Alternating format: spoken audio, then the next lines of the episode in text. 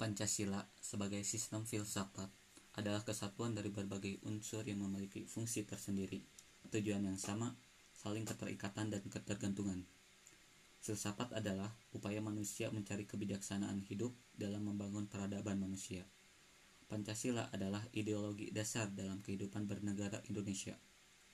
Pancasila dalam filsafat digunakan sebagai objek dan subjek. Objek untuk dicari landasan filosofinya, dan subjek untuk mengkritisi aliran filsafat yang berkembang. Maka dari itu, Pancasila harus menjadi orientasi pelaksanaan sistem politik dan pembangunan nasional. Kondisi negara Indonesia sudah sangat jauh berubah dari semenjak awal kemerdekaan. Perkembangan dan perubahan adalah hal yang tidak bisa dihindari sebagai prasyarat untuk mencapai kemajuan dan tujuan kemerdekaan.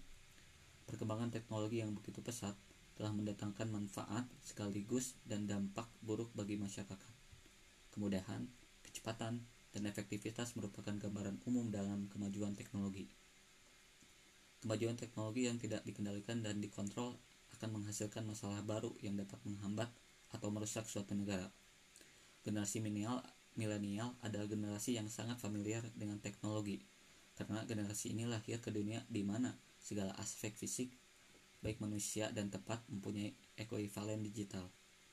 Di Indonesia, populasi generasi milenial mencapai sembilan puluh juta jiwa. Itu menandakan kelompok milenial mempunyai pengaruh yang sangat besar terhadap perkembangan dan kemajuan Indonesia. Ditambah dengan jumlah aktivitas warga negara di dunia maya yang didominasi oleh anak muda milenial.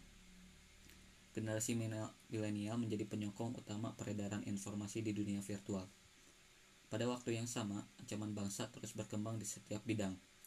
Dalam bidang ideologi ada ancaman ekstremisme, paham, paham radikal. Dalam bidang politik, permasalahan pemilu, pejabat negara yang terlibat korupsi. Kemudian dalam bidang ekonomi, ada kesenjangan yang masih tinggi. Dan, dan kemudian bidang sosial budaya, pengangguran, kekerasan dalam rumah tangga, dan terakhir dalam bidang pertahanan dan keamanan ada terorisme, konflik sara, illegal fishing. Revolusi Industri empat titik nol juga membawa disruption. Terdapat terdapat antara generasi dalam sebuah pola komunikasi sehingga terjadilah disrupsi atau perubahan mendasar terhadap suatu realitas.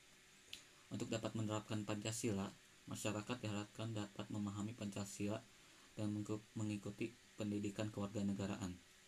Adapun peran yang dapat dilakukan mahasiswa dalam menerapkan Pancasila dalam kehidupan bermasyarakat dan bernegara adalah sebagai berikut. satu. Mewariskan nilai-nilai ideal Pancasila kepada generasi muda di bawahnya.